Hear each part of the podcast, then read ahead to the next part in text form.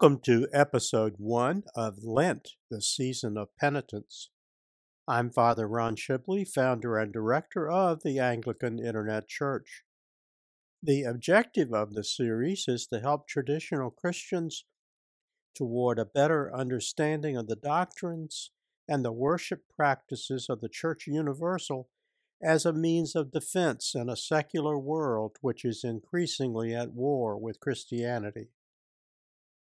The focus in episode one is threefold.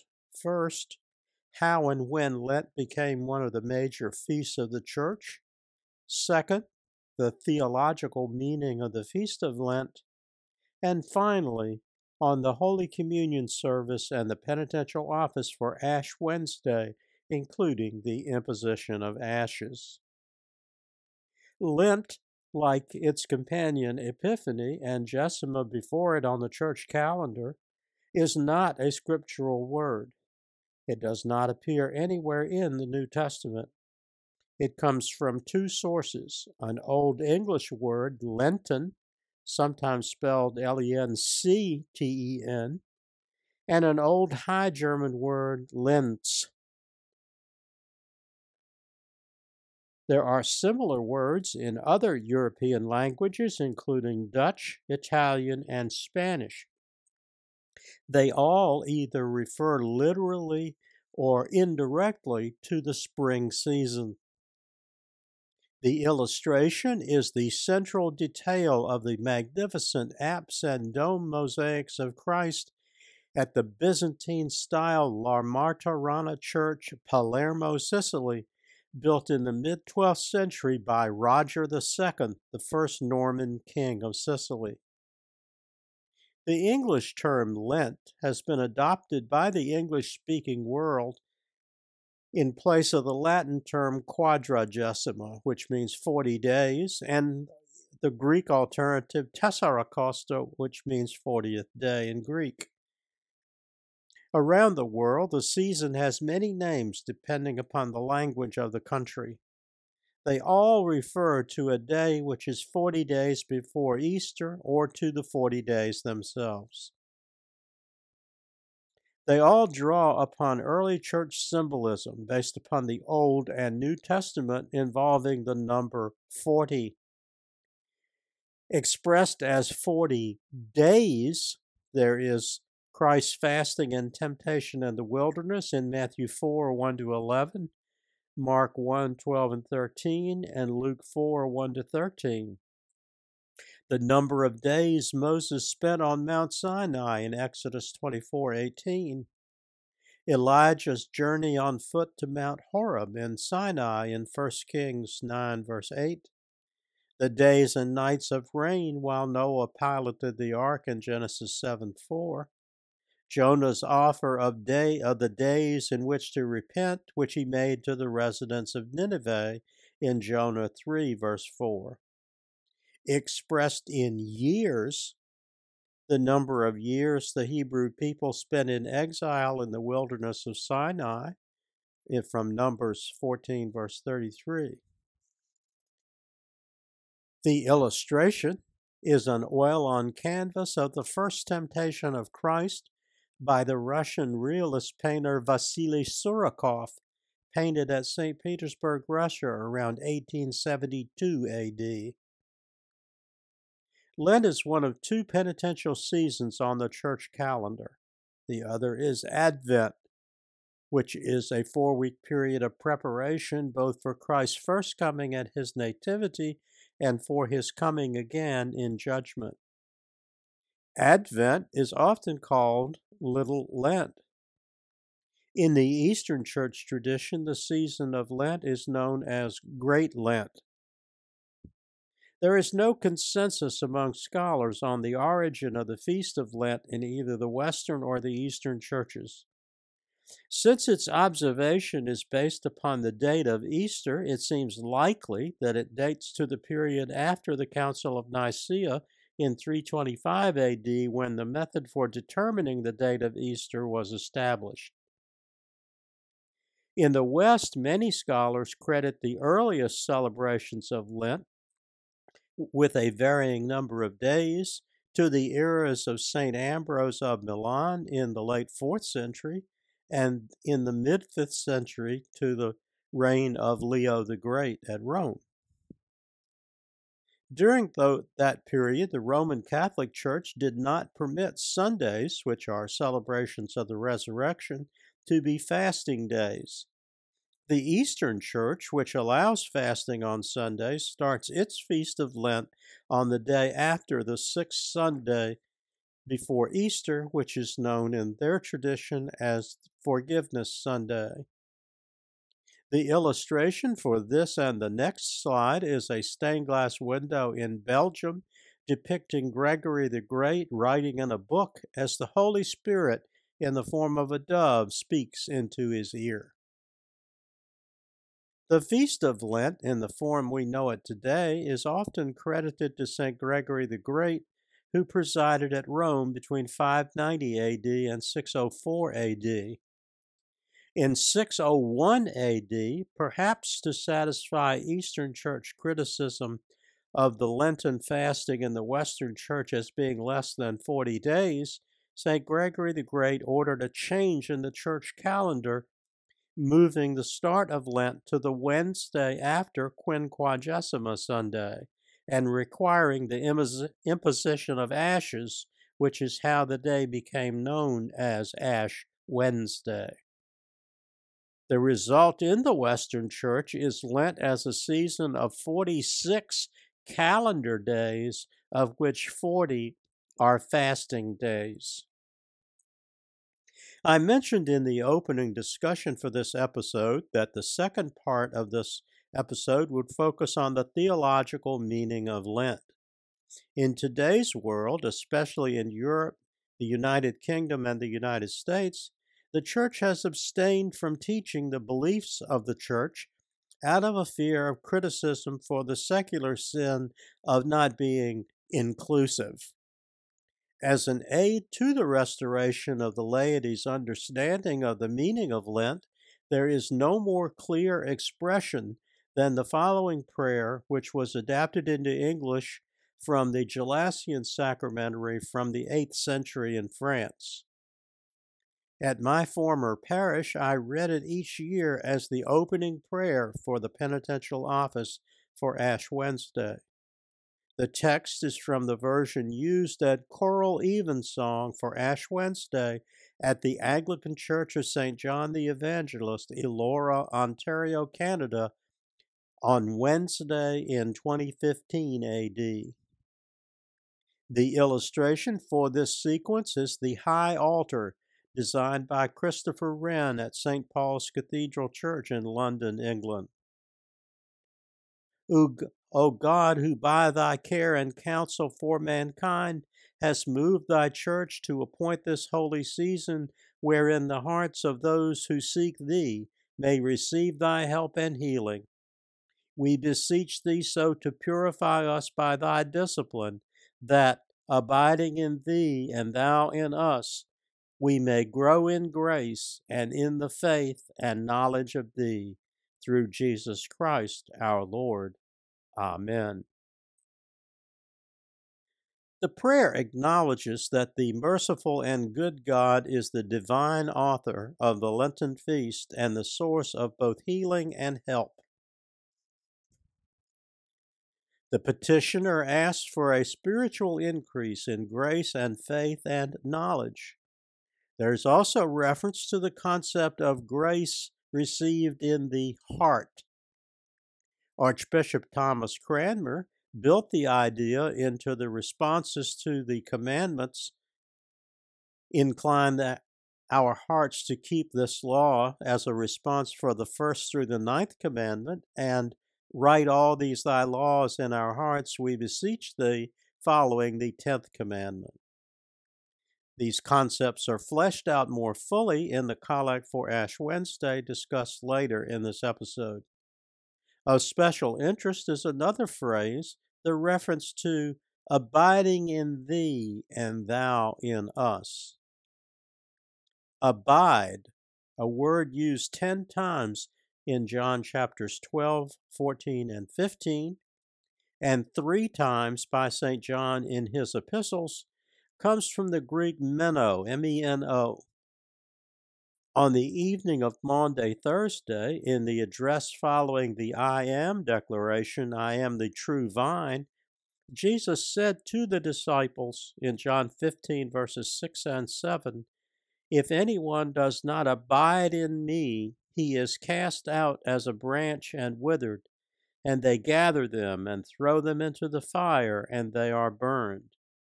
If you abide in me, and my words abide in you, you will ask what you desire, and it shall be done for you. The concept of abiding in Christ and Christ abiding in the faithful has been a central theme of Christianity at least since the Reformation. The illustration is a tempera and gold on panel icon, Christ Pantocrator, the oldest surviving icon of Christ. It is traditionally understood to have been commissioned by the Byzantine Emperor Justinian for the new monastery, now called St. Catherine, at Sinai in the 6th century. The literal meaning of Pantocrator is ruler of the universe. This desire to abide in Christ and for Christ to abide in us or put another way, taking the teachings of the church into heart into the heart is one of the primary impulses in the more spiritual minded Anglican celebration of Lent, which typically includes enhanced self examination, more frequent scripture reading and study, and concentration on the improvement of personal prayer habits, and finally, some form of fasting which honors the Divine Son's sacrifice and suffering during his 40 day fast in the wilderness. The early tradition in both the Western and Eastern Church is that one should eat only breakfast and one full meal a day during Lent. During the 11th century, the Roman Catholic Church introduced the word collation to describe a light meal without meat that would not violate the requirement for fasting. The modern equivalent of a collation is a meatless sandwich. To reduce cheating on the fasting rules, there was a further clarification that two such collations in a day should not be of a sufficient size to be the equal of a regular meal. Anglicans worldwide generally have had less rigid rules for fasting than either their Roman Catholic or Eastern Orthodox brethren. One should keep in mind that fasting should not include Sundays, which are celebrations of the resurrection. Remember that it was only in order to have 40 actual fasting days in Lent that Ash Wednesday and the following three days after it were added to the calendar by Gregory the Great in 601 AD. One strong tradition in the Western Church is the concept of giving up something for Lent. This could be a particular food item or a class of foods such as meat or desserts. This abstinence should always be completely voluntary and never as a result of refraining from something which one is already obligated to do. For example, if a person is already committed to some form of a diet. The illustration, the disciples eating wheat on the Sabbath, is a late 19th century opaque watercolor over graphite on gray wove paper by James T. Tissot from his Life of Christ series now at the Brooklyn Museum, Brooklyn, New York. In the category of giving up something for Lent, the AIC's patron St. John Chrysostom suggested to his own parishioners that abstinence during Lent is not limited to food, that it can mean giving up unpleasant habits. The great St. John suggested giving up the exercise of a sharp tongue or otherwise changing one's personal behavior during Lent. The illustration is a Byzantine Orthodox icon of St. John Chrysostom, for which the date and location is not specified.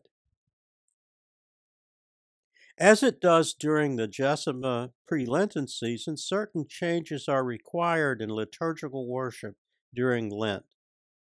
The color for the season for stoles, paraments, chasubles, and the draping of crosses is purple, except the fourth Sunday in Lent, which can be rose, and there'll be more on that later. There should be no singing of Alleluias or of the Gloria in Excelsis, a standard which is relaxed during Lent only for Holy Communion on Maundy Thursday. There is no special proper to be inserted in the preface prayers for Holy Communion during Lent, just as there is no special proper for Advent, the other penitential season on the church calendar. The illustrations are a cross draped in purple and a purple stole offered on Amazon.com. Anglican worship in the prayer book tradition using the 1928 Book of Common Prayer includes two services Holy Communion for Ash Wednesday with the seasonal collect, a for the epistle reading, a gospel and a gospel reading, and second, the penitential office for Ash Wednesday. The illustration is a circa 1400 detail from a Book of Hours depicting the clergy celebrating Mass using the Sarum Rite developed at Salisbury Cathedral, Salisbury, England.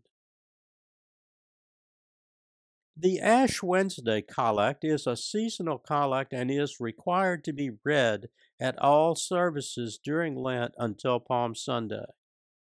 The collect was adapted from the Sarum Rite used in the English Church and was included in the 1549 Book of Common Prayer, the first English Book of Common Prayer.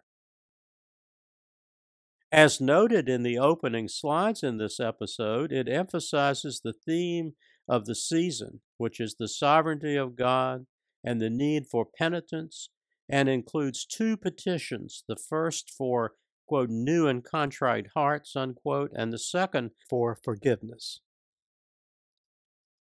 Almighty and everlasting God, who hatest nothing that thou hast made, and dost forgive the sins of all who are penitent, create and make in us new and contrite hearts, that we, worthily lamenting our sins and acknowledging our wretchedness, may obtain of thee, the God of all mercy, perfect remission and forgiveness through Jesus Christ our Lord.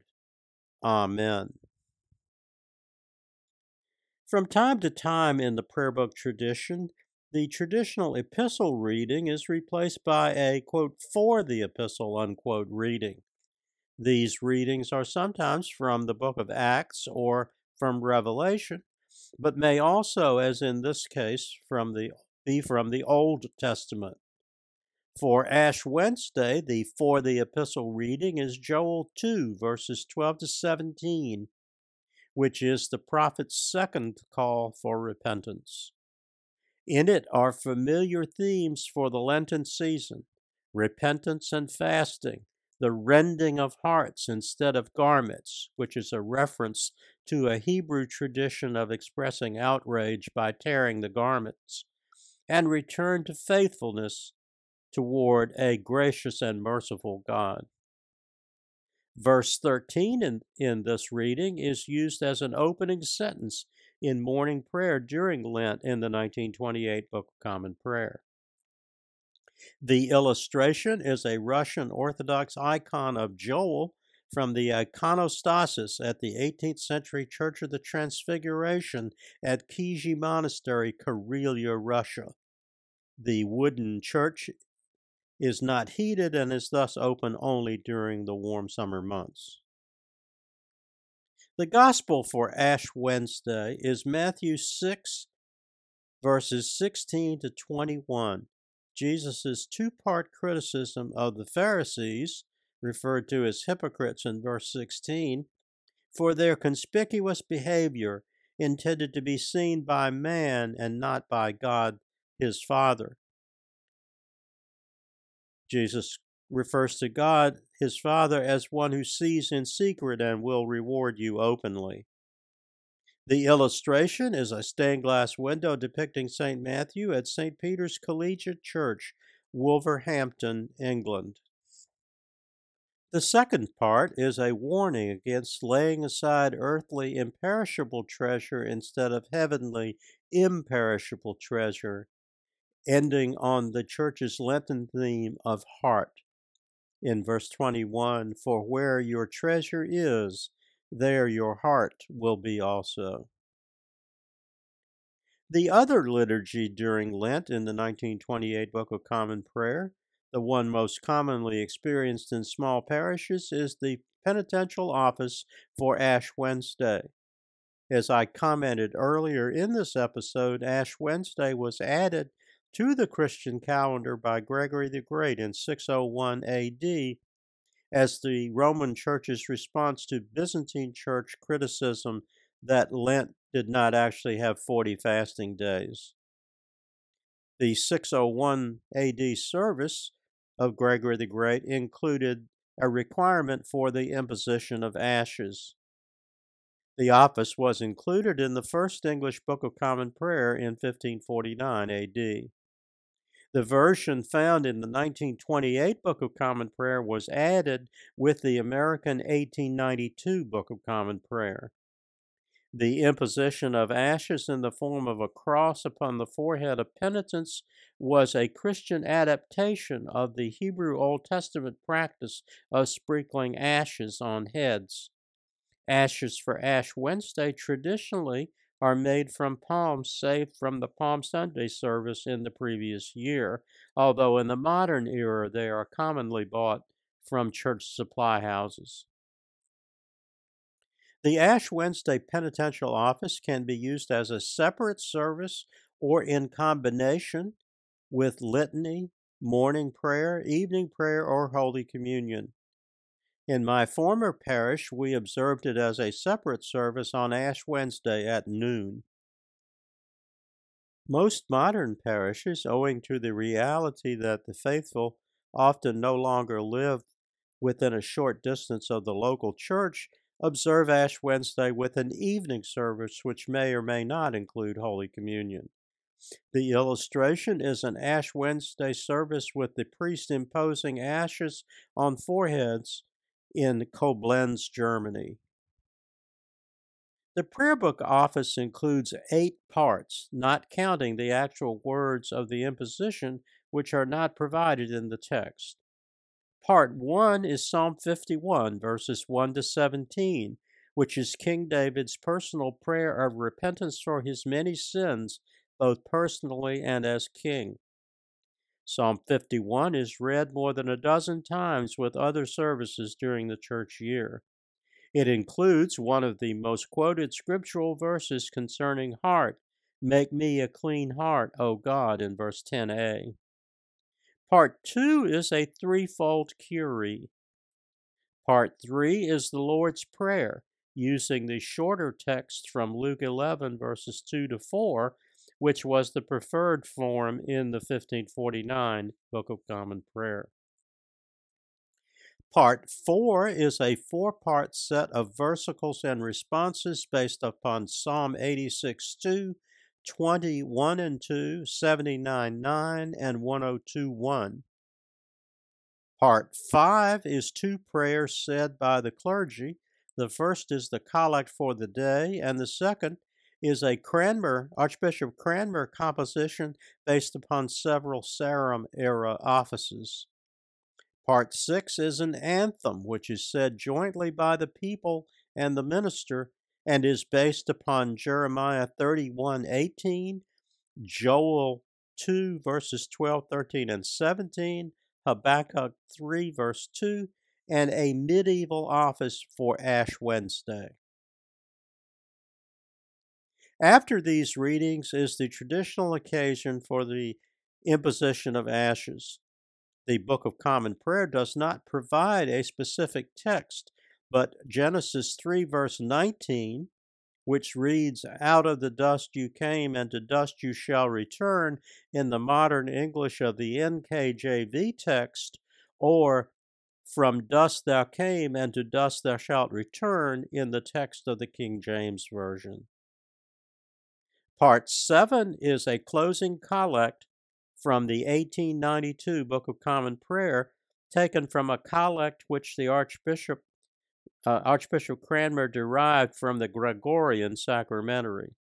The final piece, Part 8, is the benediction, using the Levitical blessing from number 6, verses 24, 25, and 26.